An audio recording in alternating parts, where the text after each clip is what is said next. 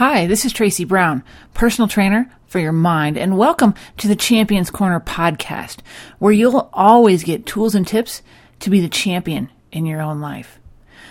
I've assisted clients to create more happiness and success by unlocking the powers of their mind.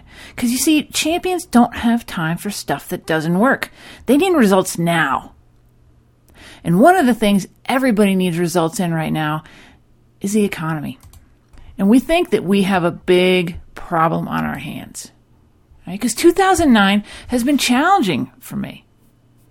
Since January 1st, I've been faced with several speaking cancellations, and generally things have been slow. Finally, this weekend, when the news of yet another speaking engagement gone by the wayside came, I'd had enough and I was furious.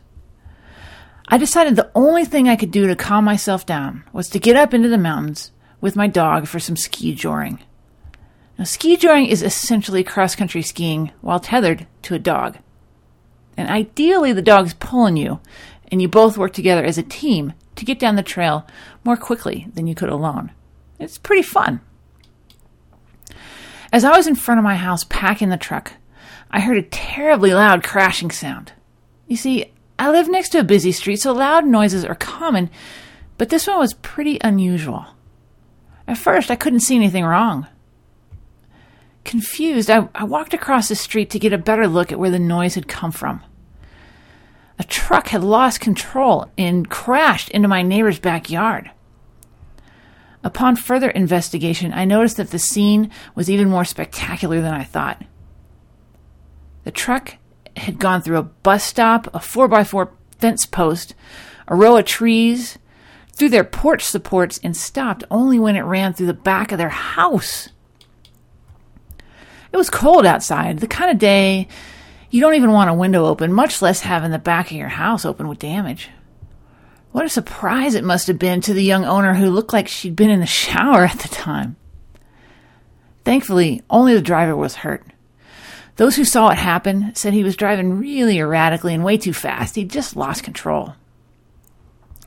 After emergency services came and I knew there was nothing I could do to help, I went about my business to get myself up to the mountains.